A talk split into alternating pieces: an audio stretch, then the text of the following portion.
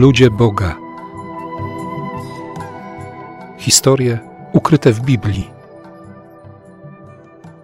Kontynuujemy nasze spotkania z Abrahamem, który cieszy się jak dziecko z powodu urodzin swojego syna, tego dziecka obietnicy, dziecka, które jest dla niego doświadczeniem radości, jest również dowodem na to, że Bóg jest wierny swojemu słowu, że jeśli coś Bóg obiecał, to słowa dotrzyma. On, jako jedyny na świecie, właściwie nie z tego świata, dotrzymuje słowa. Ishak, uśmiech, uśmiech Boga, uśmiech Abrahama, radość Sary. Mija osiem dni od urodzenia i zgodnie z prawem, które Abraham otrzymał od Boga, jego syn zostaje obrzezany. Tutaj mamy bardzo istotną różnicę między Izaakiem a Izmaelem. Ten drugi został obrzezany dopiero w wieku lat 13. Obydwa okresy są bardzo istotne. 13 lat to wiek graniczny między dzieciństwem i wczesną młodością, a zdolnością do tego, by podejmować własne decyzje, by stawać się dorosłym. Ten obrzęd, który będziemy później znali pod nazwą barmicwa, uzdalniający mężczyznę przede wszystkim do wejścia do synagogi stanięcia na podwyższeniu, otwarcia któregoś ze zwojów Tory czy proroków, wyśpiewania tego tekstu i komentowania go. Chłopiec, który miał 13 lat, oprócz rozmaitych praw, które nabywał w związku ze swoimi urodzinami, otrzymywał również prawo czynnego uczestnictwa w życiu religijnym. Oczywiście za czasów Abrahama nikt nawet nie myślał o, o synagodze. To jeszcze nie ten czas. Ale fakt obrzezania Izmaela jest bardzo istotny dla jego relacji z Bogiem, którą midrasze żydowskie i Targum, między innymi Targum Neofiti, będzie opisywał jako, jako relację trudną. Izmael wciąż będzie pozostawał pod wpływem swojej matki, Hagar, Egipcjanki, która wychowana w kulcie bogów egipskich, w kulcie idolatrycznym, będzie uczyła swego syna swojej rodzinnej religii. Wracając jednak do Izaaka i tych ośmiu dni, przeczytamy później w Księdze Kapłańskiej w dwunastym rozdziale o okresie nieczystości kobiety po urodzeniu dziecka. Ten czas rytualnej nieczystości w wypadku urodzenia chłopca trwał siedem dni i ósmego dnia należało dziecko obrzezać. Oczywiście doskonale wiemy, że to maleństwo, niemowlę, nie miało świadomości ważności tego gestu, który był wykonywany na jego ciele w tak newralgicznym miejscu. Natomiast każdemu dorosłemu mężczyźnie fakt obrzezania przypominał o przymierzu, to znaczy o zobowiązaniu Boga do błogosławieństwa. Jakiekolwiek by nie przyszło cierpienie, jakikolwiek by nie pojawił się ból, jakiekolwiek by nie spadło doświadczenie, każdy Izraelita, obrzezany Izraelita, mógł odnieść te wszystkie trudności do chwili obrzezania i odpowiedzieć na każdy możliwy kłopot stwierdzeniem: Ale Bóg jest wierny. Bóg jest przy mnie. Bóg jest Bogiem. Przy okazji omawiania faktu urodzin warto zwrócić jeszcze uwagę na dwie rzeczy. Po pierwsze, te osiem dni służyło również do stwierdzenia żywotności niemowlęcia. Czy dziecko naprawdę poradzi sobie w tych warunkach zupełnie innych od okresu dziewięciu miesięcy w łonie matki? A po drugie, według późniejszego prawa żydowskiego, czas rytualnej nieczystości po urodzeniu chłopca trwał siedem dni, a po urodzinach dziewczynki dni czternaście. Wróćmy zatem do Księgi Rodzaju, 21 rozdział, ósmy werset. Dziecko podrosło i zostało odłączone od piersi. Abraham wyprawił wielką ucztę w tym dniu, w którym Izaak został odłączony od piersi.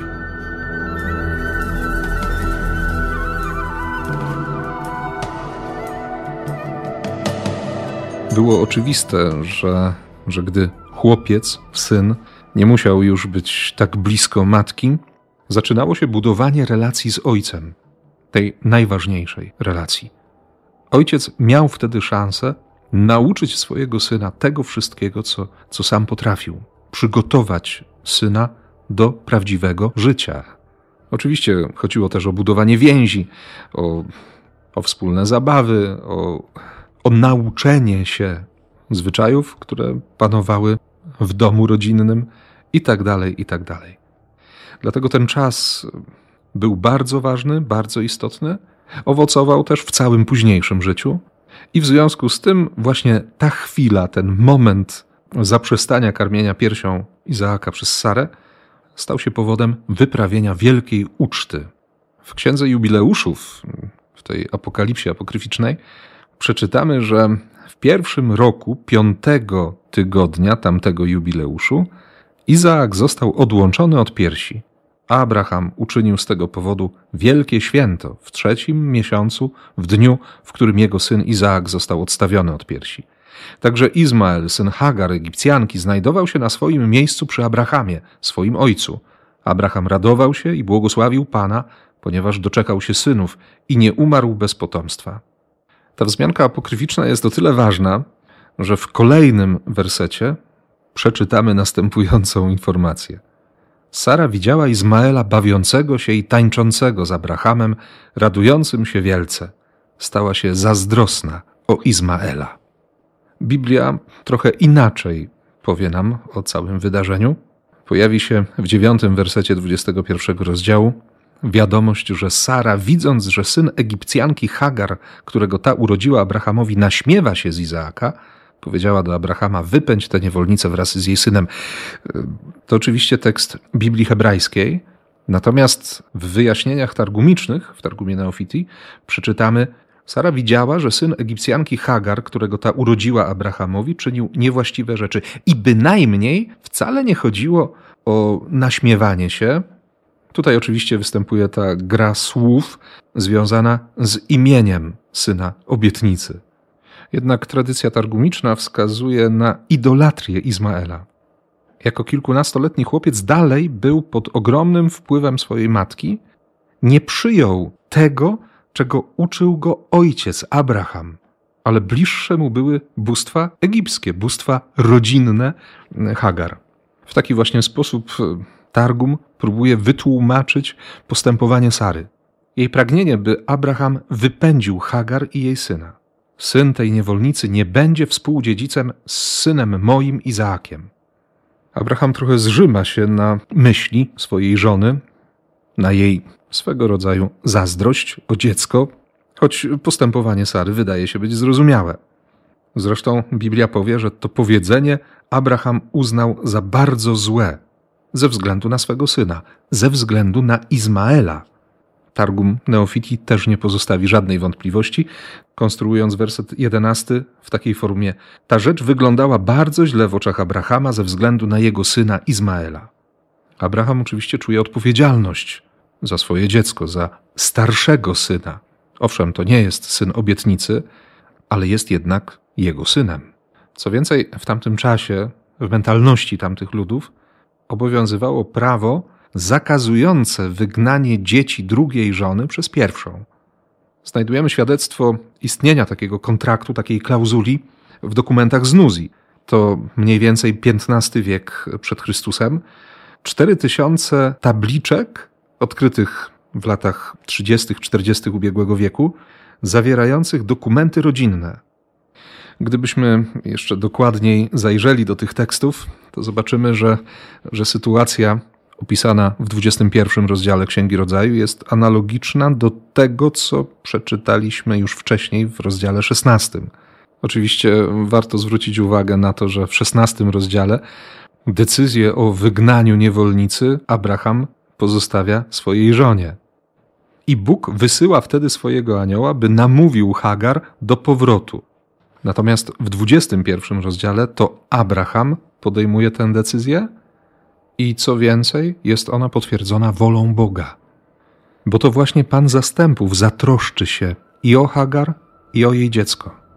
Przeczytamy w kolejnych wersetach, że Abraham wstaje wcześnie rano, bierze chleb, bukłak z wodą, daje Hagar, i oddala ją wraz z dzieckiem.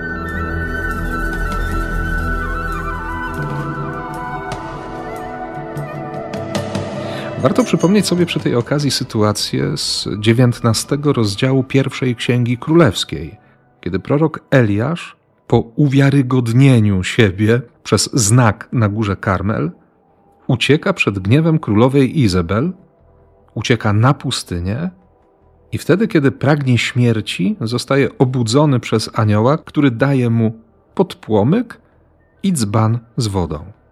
Przesłanie obydwu fragmentów jest bardzo jasne. Bóg zatroszczy się o swoje dzieci. Tak jest i w przypadku Hagar i Izmaela, i w przypadku proroka Eliasza. Przeczytamy, że gdy zabrakło wody w bukłaku, Hagar ułożyła dziecko pod jednym z krzewów. Księga Jubileuszów powie, że, że Hagar poszła i błąkała się po pustyni Berszeba, aż skończyła się woda w bukłaku i chłopak spragniony, nie mając już sił, upadł na ziemię. Jego matka wzięła go, położyła pod jednym z drzew oliwnych, sama zaś odeszła i usiadła opodal na odległość strzały z łuku i mówiła do siebie: Nie będę patrzeć na śmierć mego dziecka.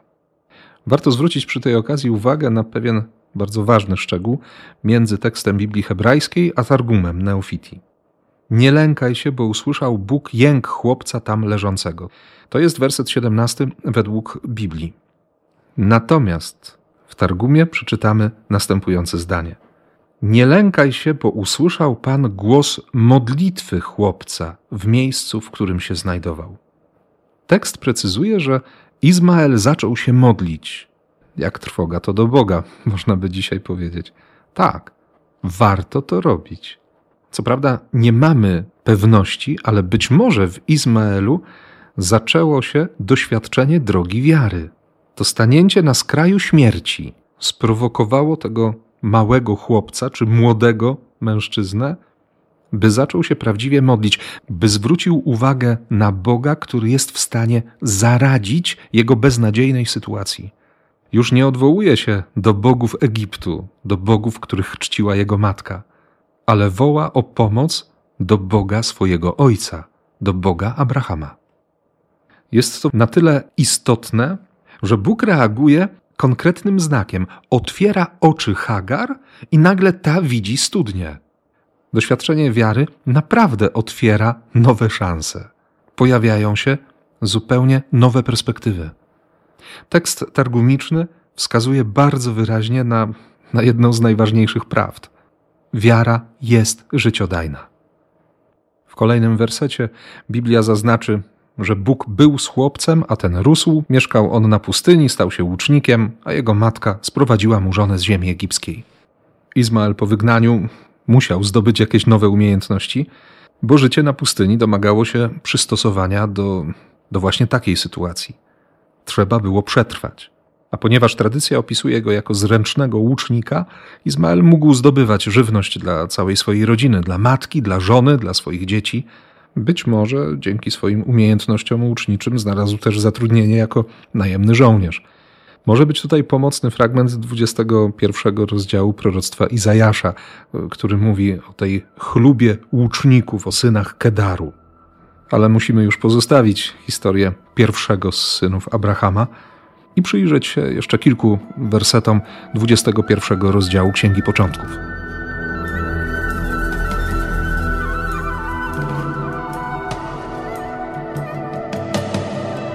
Abraham spotyka Abimeleka, którego już dobrze znamy, a z którym doszło do waśni o studnie.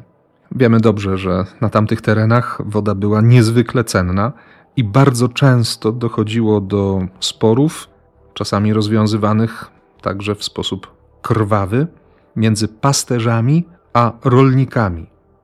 Aby zapobiec takim trudnym sytuacjom i rozlewowi krwi, zawierano często traktaty były w nich informacje na temat e, prawa własności danego źródła wody, danej studni i również prawo do korzystania z tej studni.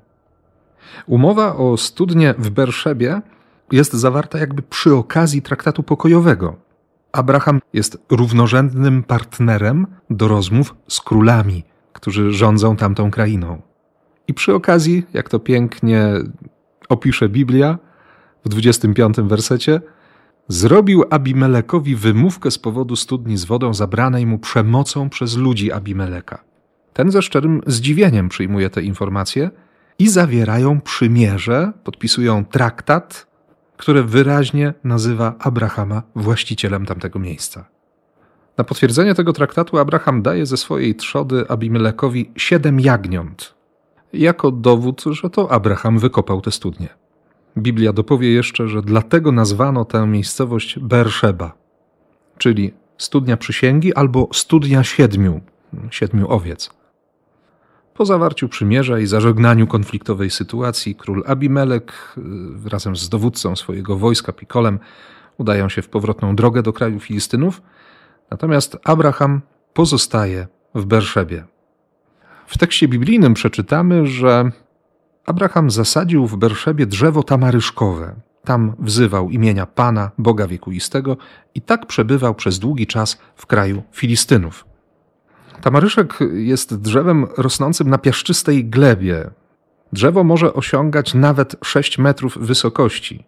Te maleńkie liście wydzielają sól i dlatego są przysmakiem zwierząt, a samo drzewo było często sadzone z powodu cienia, którego tamaryszek dostarczał, i liści służących właśnie za paszę dla zwierząt. Prawdopodobnie Abraham posadził to drzewo jako potwierdzenie przymierza z Abimelekiem. Tamaryszek miał być symbolem płodnej i pomyślnej przyszłości, co zresztą rozszerza tekst targumiczny. 33 werset 21 rozdziału Księgi Rodzaju według Targumu Neofity brzmi tak.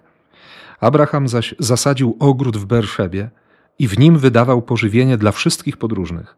Po zjedzeniu i napiciu się chcieli oni zapłacić za to, co zjedli i wypili, ale on im mówił: To, co wy jecie, pochodzi od tego, który powiedział: I powstał świat. I nie wyruszyli stamtąd, zanim on ich nie nawrócił i nie nauczył oddawać chwały Panu świata. I praktykował kult i modlił się w imię słowa Pana, Boga świata. Abraham, będąc właścicielem studni, mieszkając niedaleko niej, przyjmował wszystkich, którzy tamtędy wędrowali. I jak zaznaczy tradycja targumiczna, stawał się ojcem wiary tych, którzy u niego zatrzymali się, aby, aby się po prostu posilić, napić i odpocząć. A ponieważ wiara jest rzeczywistością dynamiczną i z samej natury domaga się pogłębienia, dlatego już za niebawem Abraham zostanie zaproszony do, do najważniejszej próby swojej wiary. I tej właśnie próbie będziemy się przyglądać w następnym spotkaniu.